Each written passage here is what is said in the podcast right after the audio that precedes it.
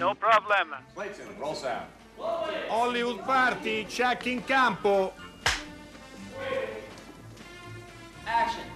Hollywood Party è la più grande trasmissione della radio dai tempi di Marconi. Buonasera, eccoci qui. Ho toccato il microfono, mi dispiace, non si fa, non si tocca il microfono e forse è un po' l'emozione. Roberto Dario Zonta può Silvestri. permettersi forse di toccare No, una volta nessuno può microfono, permettersi. Una volta sola. Sono quelle regole, la base, la base della radio. Ci abbiamo poche regole noi. Non fare casino e Non stare in silenzio. non stare in silenzio. Sono i, i silenzi prolungati, mi dicevano, attivano i, Il cambio di canale. Sì, cioè, era O no? Enrico, che Enrico? Ghezzi, buonasera. Si può fare in silenzio con la radio? Sì, Sì? è quello che conta ancora più nella, nella- nella radio che nel cinema.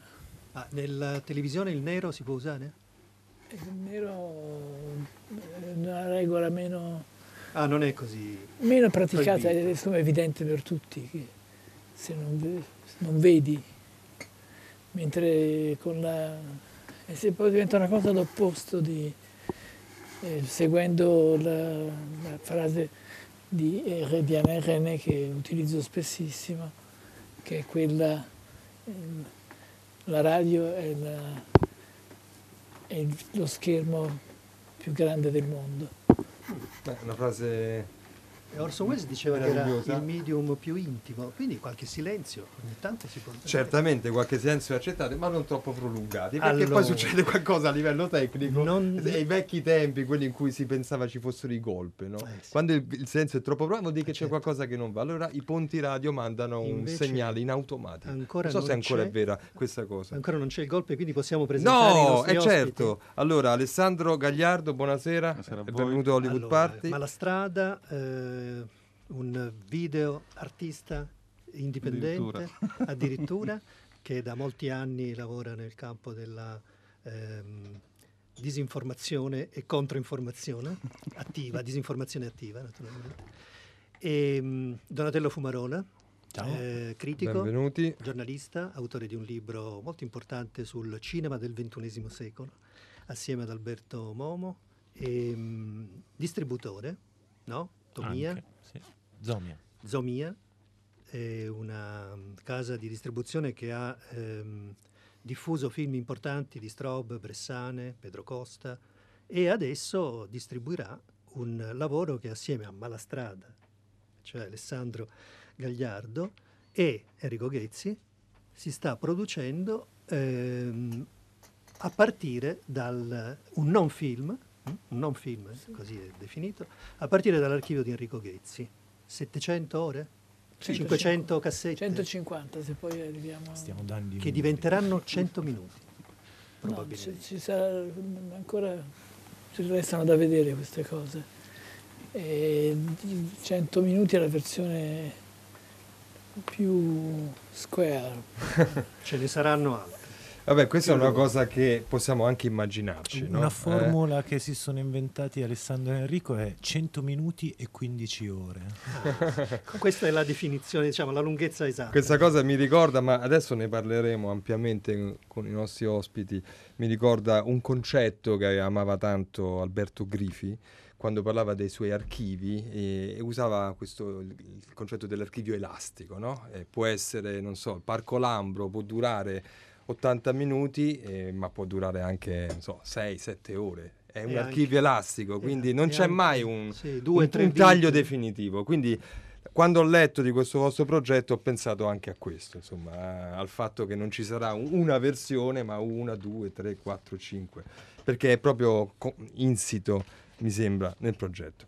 Ma di questo ne parliamo, gli ultimi giorni dell'umanità. Noi Oppure- abbiamo... Oppure il titolo è Honest... No, dillo tu in No, francese. io il francese non lo pratico, ragazzi, pensa- ditelo voi in francese. Dai, ditelo voi. sì. Grazie Enrico, questo è un colpo di, Maestro, di maestro, maestria. solito. Diamo qualche notizia Ah, prima di parlare sì. di questo progetto. Allora, le notizie, tanto è che oggi è lunedì. Mi Sì. sembra che sia una notizia questa, io la vedo sempre come una notizia. E lunedì ci sono anche gli incassi, non sempre questa è una notizia perché gli incassi soprattutto in questo periodo restituiscono va bene, la proposta cinematografica che verso che ci avviciniamo al Natale, quindi arrivano titoli di un certo spessore commerciale, diciamo così. Quindi Frozen 2, il segreto di... Io non l'ho visto il segreto di Frozen 2, forse Roberto non l'ha visto, visto, no, no, visto. però l'hanno visto in tanti altri e è salito primo in classifica, mentre Woody Allen Un giorno di pioggia a New York, distribuito dalla Kired dopo diverse traversie diciamo, e Ma problematiche è distribuito solo in Italia. di distribuzione. Io non so come è andata a livello mondiale, forse voi Solo in Italia, in infatti. Francia, In Francia sì. uscito, sì, a Parigi Ah. è uscito.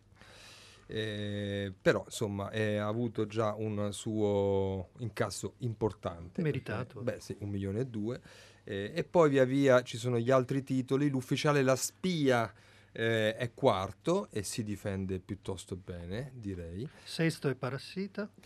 Parasite è sesto anzi ottavo Parassiti. io me lo do Cioè, abbiamo, abbiamo, abbiamo diverse fonti, Ah. diciamo così. Io ce l'ho ottavo, tu sesto. Comunque sesto. anche lui si difende molto bene. E poi via via scendendo eh, fino al ventesimo posto. Insomma, C'è Concialoschi, sono no? C'è il Michelangelo di Concialoschi, al Esatto, nono. È il nono, esatto.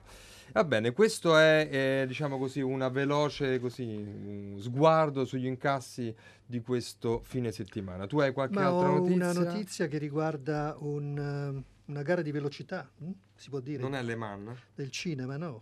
È il ehm, 48 ore Film Project Italia, eh, la tredicesima edizione di, questa- di questo concorso per giovani cineasti che in 48 ore devono fare un cortometraggio e ci sono stati mh, vari premi, eh, il premio del quindicesimo municipio Roma Capitale che è stato vinto da Def Oc per Ragù, il premio del pubblico che è andato a Radio Terra del team Pepper e il miglior utilizzo del genere il team Macondo per Dakota Dynamite e poi il miglior utilizzo della frase, il miglior utilizzo dell'oggetto andati al team Bicarbonato per Gnotis e Auton e eh, il miglior utilizzo dell'oggetto al team Bambin per Mabra U, impossibile da leggere, non so cos'è, miglior utilizzo del personaggio team Comorebi per eh, Io speriamo che me la cavo.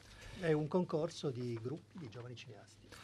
Va bene, allora potete scriverci eh, al 335 56 34 296 come fate spesso e spero anche oggi, mentre eh, va bene, abbiamo il podcast, abbiamo il nostro Facebook, abbiamo tutti i social attivi con i quali potete entrare in dialogo con noi, eh, ma abbiamo anche un numero di un quiz che oggi ha fatto Roberto Silvestri e i quiz di Roberto Silvestri sono sempre all'altezza delle Alzo. aspettative.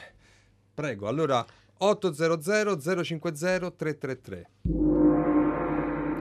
In questo film si scopre che in una casa di cura fanno esperimenti agghiaccianti sugli animali.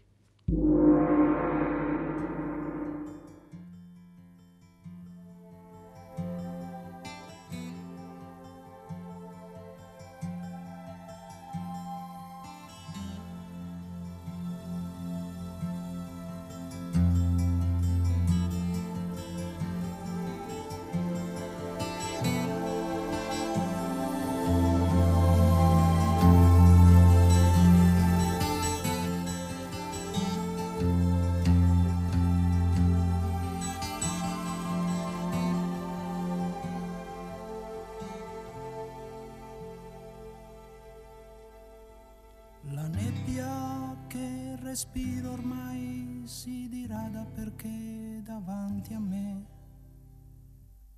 un sole quasi bianco sale ad est. La luce si diffonde ed io questo odore di funghi faccio mio, seguendo il mio ricordo verso est. Piccoli stivali e sopra lei una corsa in mezzo al fango e ancora lei. Poi le sue labbra rosa e infine noi.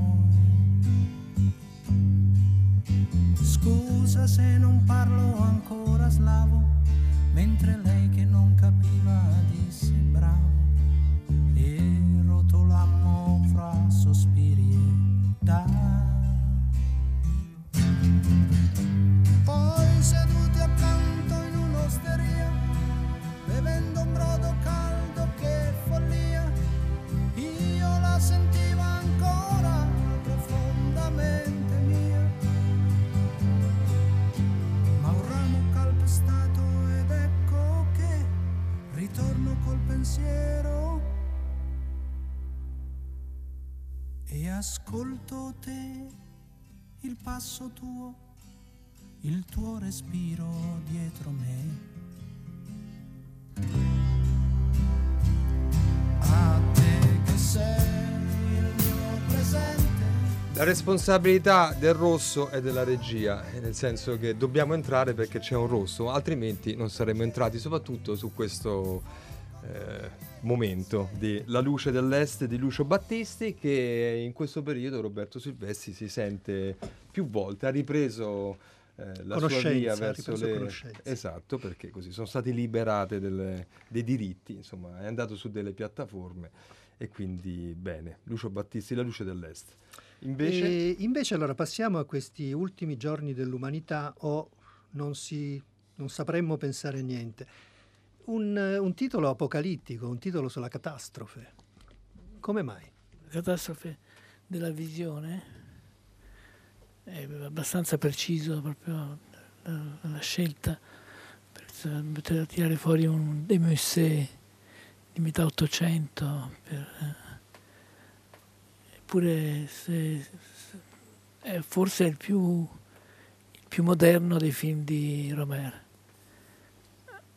io credo che mh, non si debba aver paura e spesso il cinema francese, i pubblici francesi hanno- accettavano questa situazione codificata con diverse tribù e poi con il gruppo Romer, che era il gruppo degli spettatori e dei, e dei facitori dei suoi film. Ehm, per, per quanto mi riguarda l'impegno su questo titolo è legata al, al fatto che non si potrebbe vedere niente per l'appunto e, e questo ancora più che catastrofico è già catastrofizzato e un- uno come Rom- Romer che si mette in scena con questo, con questo titolo tra le altre cose è abbastanza è già un ricordo appassionante insomma. Questo titolo eh, comunque dà il nome a una cosa, no? come dicevano i poeti russi. Eh, le parole servono a questo, no? dare un nome alle cose. E questa è una cosa eh, che, che ha già un nome e che ha già una vita. Esattamente di cosa parliamo? Parliamo di un, eh, un archivio molto vasto di cose appunto. eh, so che la, la parola cosa comunque è cara al, al vocabolario di Enrico Ghezzi, se mi puoi smentire, eh, girate eh, da Enrico eh, nel corso di un arco, un arco temporale ampio, anzi vorrei che ci diceste qual è questo arco temporale, Donatello o eh, Alessandro. Alessandro. Credo che le prime cassette che diciamo fatte da Enrico coincidano, Enrico smentiscimi se sbaglio, con un po' l'apparizione delle videocamere pri- nei primi anni Ottanta da casa, diciamo. E il termine più o meno cronologico del nostro archivio è l'apparizione degli smartphone e delle immagini HD, quindi delle fotocamere, eccetera, che quando Enrico ha smesso di fi- cioè tutti noi abbiamo iniziato a filmare, Enrico ha smesso di filmare quando filmava continuamente con le varie camere.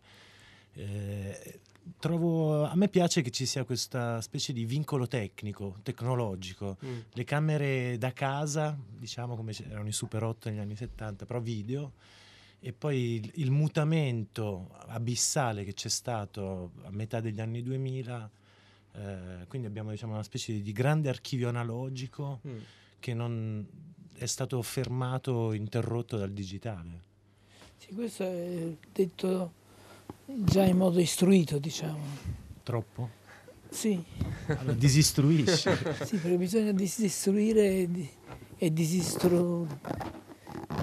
Ma perché a me colpisce molto il fatto che, che tu hai smesso di filmare nel momento in cui si è moltiplicata in modo potentissimo la possibilità di filmare da parte di chiunque, mia mamma, mia nonna, il ragazzino per strada, perché tutti con un telefono, comunque con un marchingegno palmare che puoi tenerti in tasca, filmano, tu hai letteralmente smesso di filmare, quindi poi non ne abbiamo mai parlato in realtà. Era una, la questione era la questione del fisica anche, del fare più di una volta 24, 25, 20 o solo 15 eh, oggetti di cose, eh, eh, chiamerei cose, perché l'immagine, l'immagine è immagine usurata e truffaldina.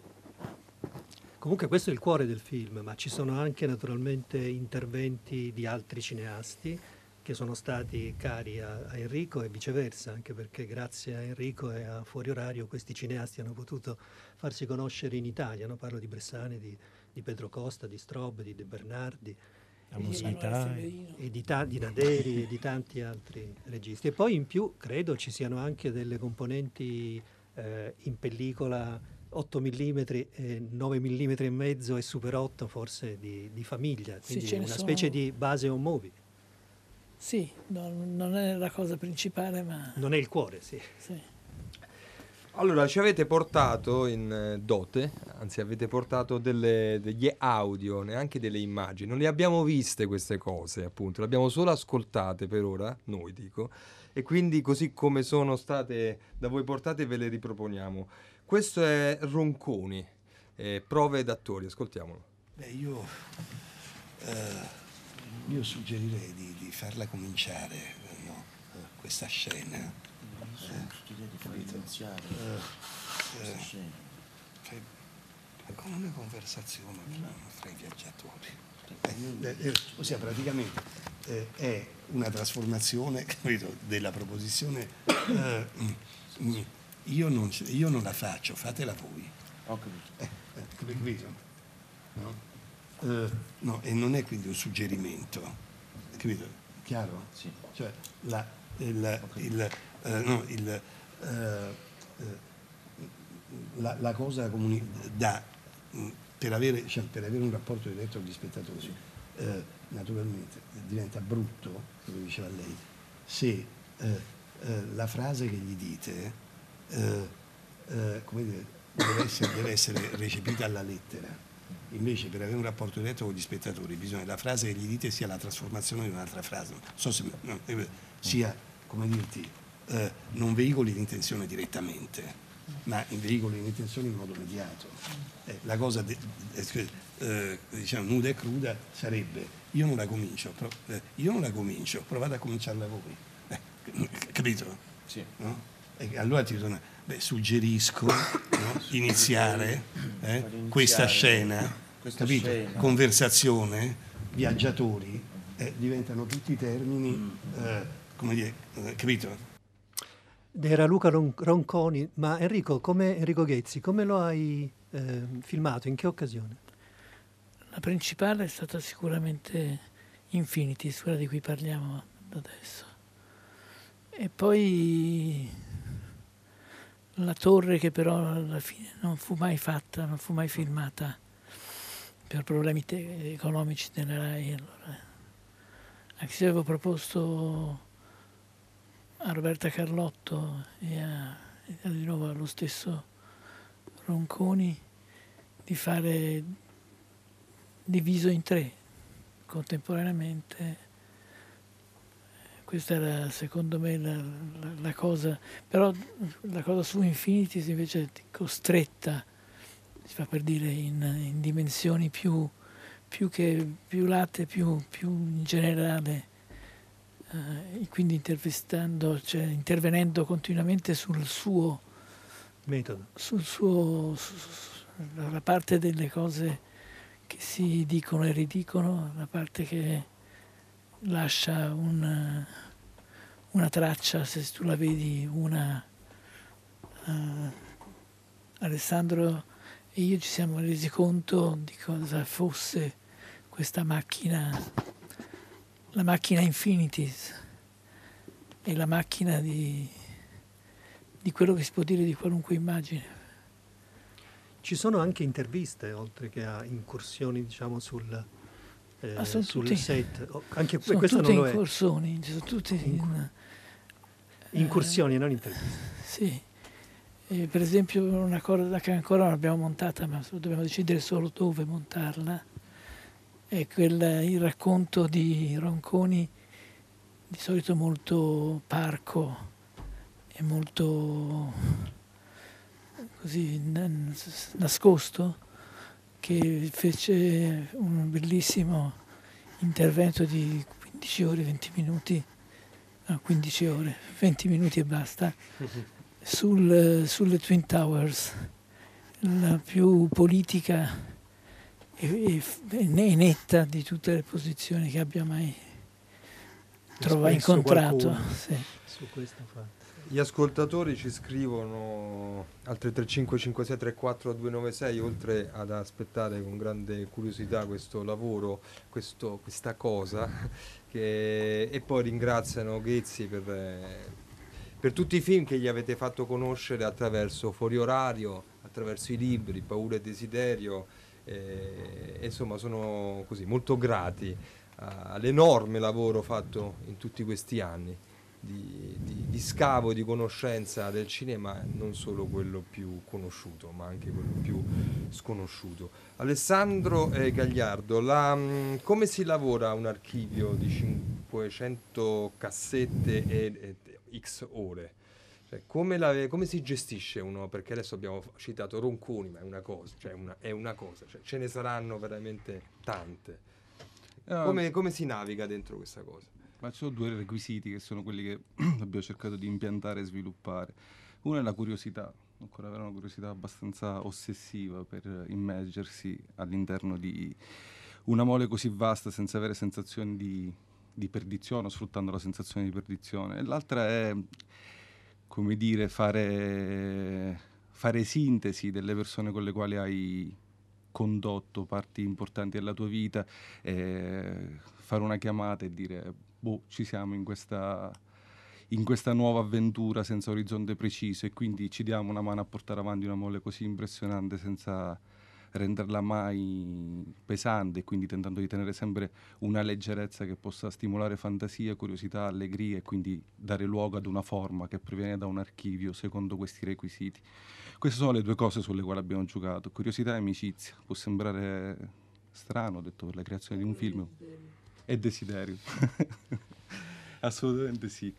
E poi ci sono anche degli elementi tecnici sicuramente che, che sono parte di un'esperienza che si è incontrata e che si continua a sviluppare, che si è incontrata anni fa attorno agli archivi e che si è sviluppata di recente a Napoli, che ha impiantato infrastrutture, che raccoglie archivi di movimento, di lotta, che fa ragionamento su che cosa significa la differenza tra la storia, quella di dominio, e le storie che invece provengono dalle narrazioni, dalle narrazioni meno dalle narrazioni insomma diciamo così dal basso, dalle narrazioni che possono essere popolari, dalle narrazioni che appunto non hanno padrini storici. Beh, io a riguardo, insomma, ne parlavamo anche prima e, e penso che faccia parte di questo viaggio. eh, ricordo e ricordavo eh, la riproposizione a blob di un eh, rimontaggio, di un rimontato, di una riosservazione, di un riguardare le immagini che furono girate da Enrico e non solo durante il G8. Poi con la voce di Enrico che le raccontava, no? perché non era soltanto un montaggio delle immagini, ma era una voce che ci guidava dentro quelle immagini, strappandole a quell'accumulo che eh, le, le destina eh, così eh, al vuoto, al buco nero. È stata una cosa molto bella eh, e molto emozionante. Ci sarà anche questo tipo di Enrico di, eh, di viaggio? Ci sono scene lì in quella cosa, in questo mucchio che facevi allus- allusione. Ehm, possiamo dire che era già questo, era già un accumulo, era già un accumulo spesso impensabile, sorprendente, capace di far piangere poi, che so, di Philippe Garel dopo aver rivisto la, versione, la prima versione lunga in due notti, circa un, atto, un, anno dopo la, la la presentazione di cose più semplicemente rim- rimesse- rimettete al posto che lascia sempre una visione. un- un- questo si può- è l'unica cosa che si può accettare una- nella visione come peccato. Ehm, d- l'unica cosa che torna come che non torna è quella dei- de- per quanto mi riguarda Mm. una specie di composizione e ricomposizione delle persone che è vicina anche familiare. È curioso, eh, e qualcuno mi fece notare, ma era già avvenuto tutto, che, che era un pazzo portare le mie due figlie a una cosa così. Cioè, alla fine ci siamo resi conto, io e la madre delle mie figlie, che, che non era una cosa, come dire, da farsi. Mm. E probabilmente è vero. D'altra parte, è il cinema, tutto- il cinema moderno è andato è tutto questa bene. storia, È andato tutto raccontare bene. questa Sì, storia. probabilmente eravamo già nel digitale e non ce ne siamo accorti. Allora, sentiamo eh, la- un altro frammento, eh, un altro dono, un altro regalo, un altro- un'altra scheggia eh, di questo archivio. Eh, Aura Adelchi.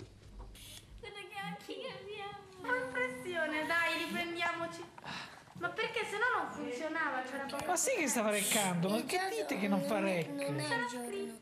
Ma come no? Con lo scritto rosso, non vedi che c'è scritto rec? Non c'era prima.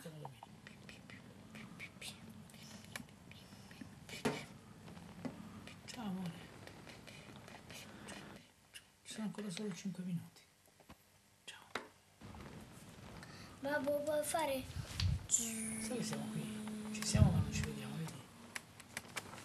vedi? Ci sei tu, ci sono io, ci sono io, questo sei tu. Vorrei quest'uva.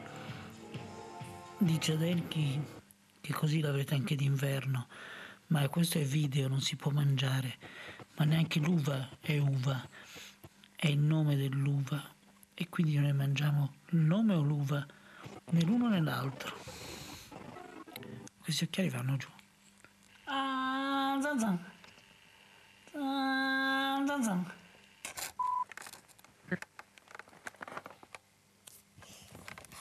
Adesso, babbo. Ciao, come va? Nuova partita. Lettristissimo. Lettristissimo.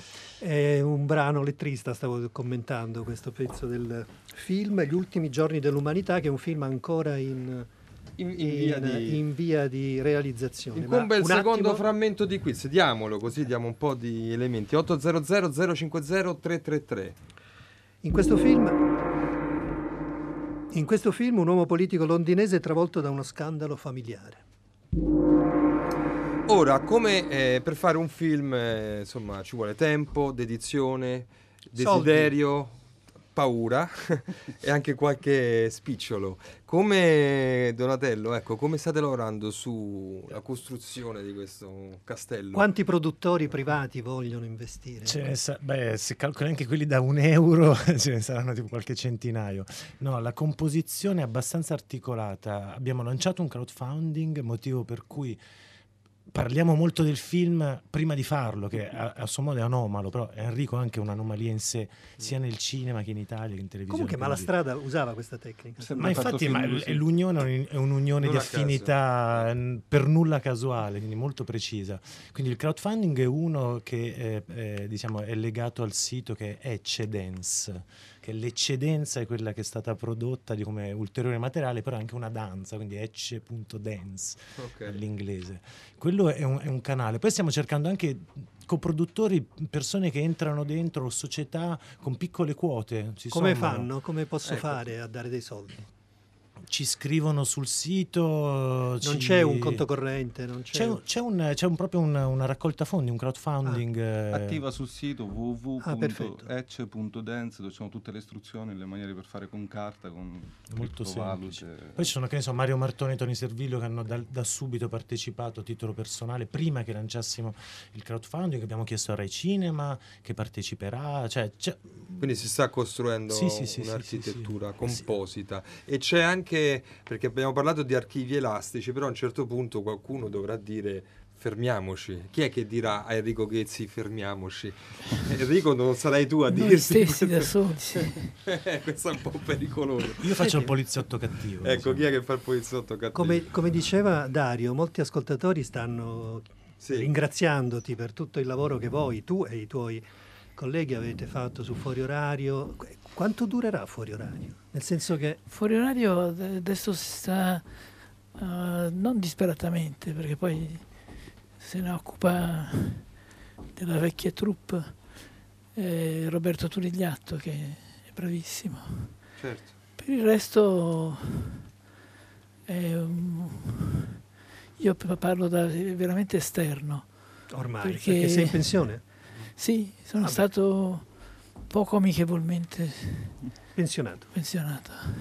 Questo È una notizia. Però fuori Non orario sapevamo. nessuno immagina che non sia una Eterno. continua e- e- estensione eh, del suo così, Durerà ideatore. sì, 20 minuti e 15 secondi. Esatto.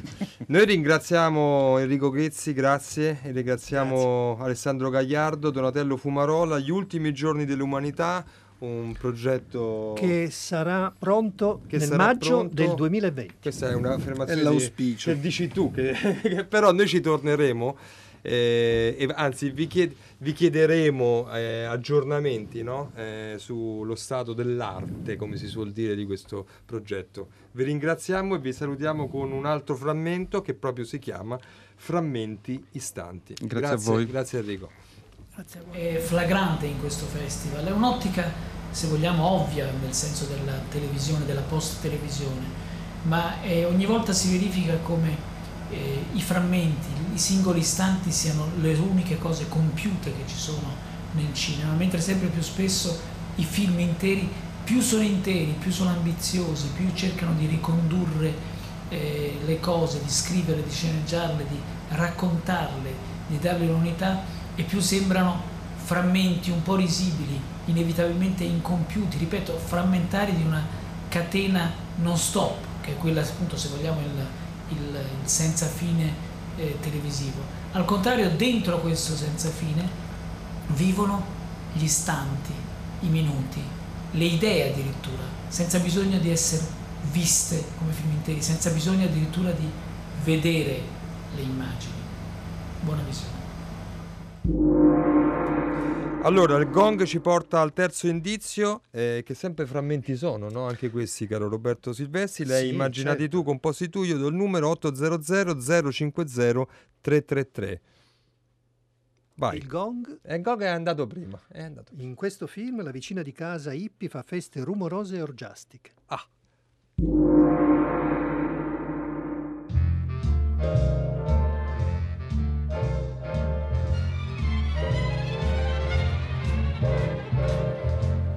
Those fingers in my hair, that sly come hither stare, that strips my conscience bare, it's witchcraft. And I've got no defense for it, the heat is too intense for it. What good would common sense for it do? Cause it's witchcraft, wicked witchcraft. And although I know it's strictly taboo, when you arouse the need in me, my heart says yes indeed in me. Proceed with what you're leading me to. It's such an ancient pitch, but one I wouldn't switch. Cause there's no nicer witch than you.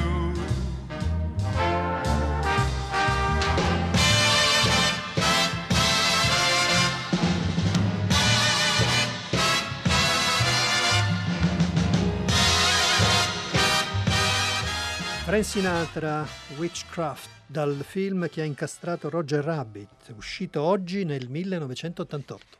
Allora, noi adesso passiamo a, alla, così, a parlare di un libro eh, e lo facciamo con la sua autrice che abbiamo raggiunto al telefono e si chiama Chiara Tartagni. Buonasera Chiara. Buonasera. Buonasera a voi, grazie. Chiara ha voluto eh, ragionare eh, intorno a una relazione che è quella tra cinema e letteratura da una parte e anche tra cinema e un specifico secolo, cioè il diciottesimo, il settecento. Eh, evidentemente trovando in questo speciale... Qualche cosa sì, eh? di speciale nel rapporto che noi abbiamo col cinema. Forse il cinema è nato nel Settecento, non è nato con i Lumière. Chiara, qual è diciamo, l'idea, eh, così, eh, sì, la luce eh, che sta dietro le relazioni preziose, appunto, che è il titolo del romanzo, del romanzo. forse anche un romanzo, chissà. Sì, certo ogni saggio sì, è anche un romanzo, sì. eh? Certo. è sempre letteratura. Ehm, appunto, qual è l'idea che c'è dietro questo studio?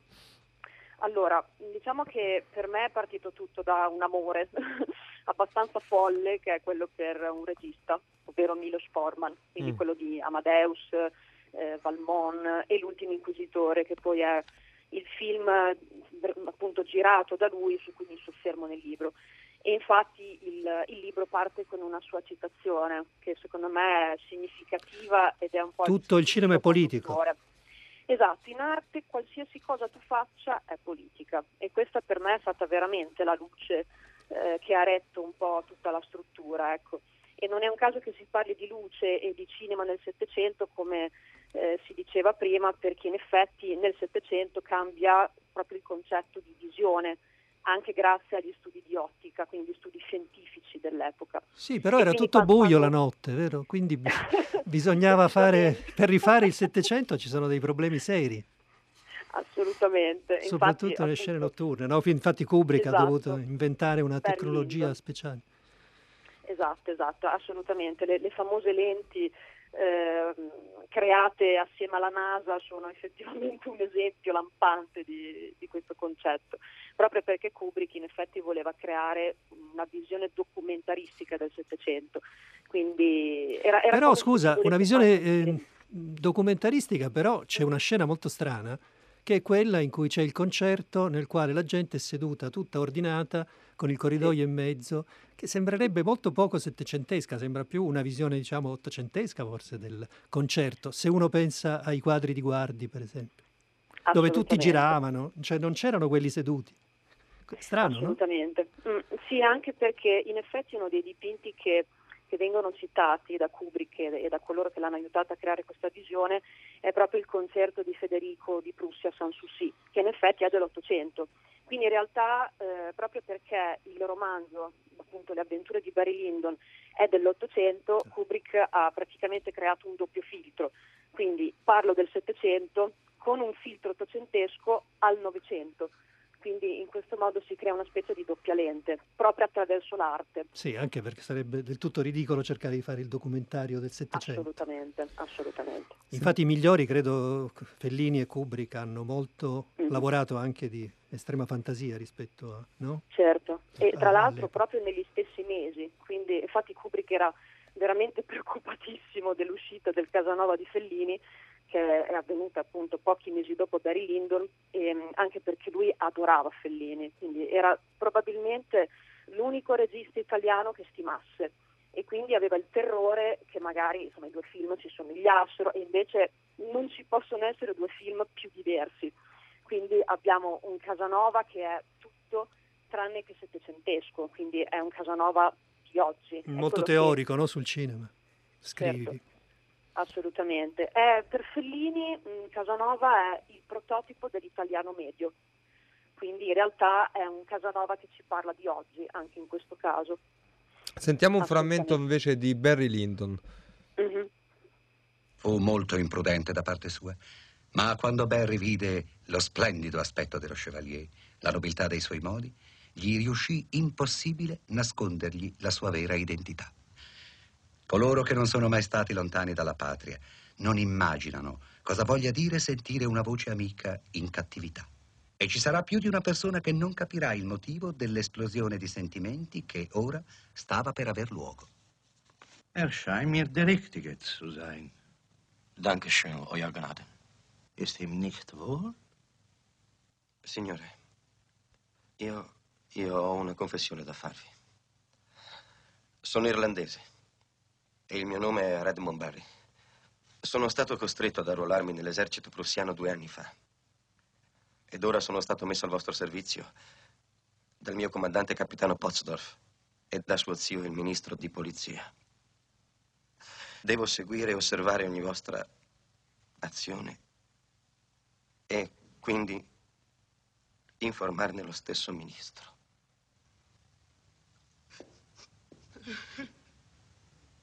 Lo Chevalier fu commosso quanto Barry dal fatto di aver trovato un compatriota, perché anche lui era in esilio e una voce amica, uno sguardo, gli fecero tornare di nuovo alla mente la patria lontana.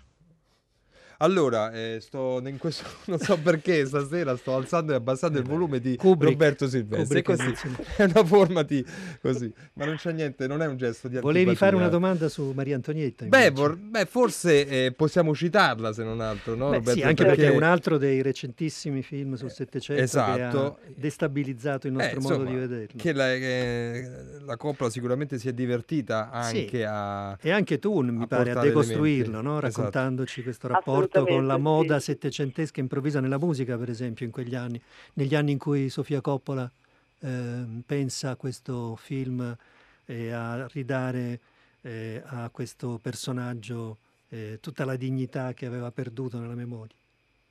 Sì, ecco, Maria Antoinette è veramente mm, una Maria Antonietta di cui non si potrà più fare a meno, storicamente parlando, nel senso che mm, insomma, da lì in poi la visione che noi abbiamo di lei è sicuramente cambiata, eh, quindi eh, le famose All Star viola che poi sono anche nella copertina del libro, eh, in effetti sono insomma, un, esempio lampante di, di questo approccio, perché per, per Sofia Coppola Maria Antonietta è un'adolescente fondamentalmente ordinaria, una ragazzina persa in questa Versailles enorme e urticante eh, che in realtà è anche molto commestibile da un certo punto di vista cromatico. Infatti Milena Canonero dice eh, noi abbiamo concepito costumi, scenografie, eh, cibo e quant'altro appunto in questo senso, quindi mh, è una Versailles un po' bulimica, ecco, mettiamola così.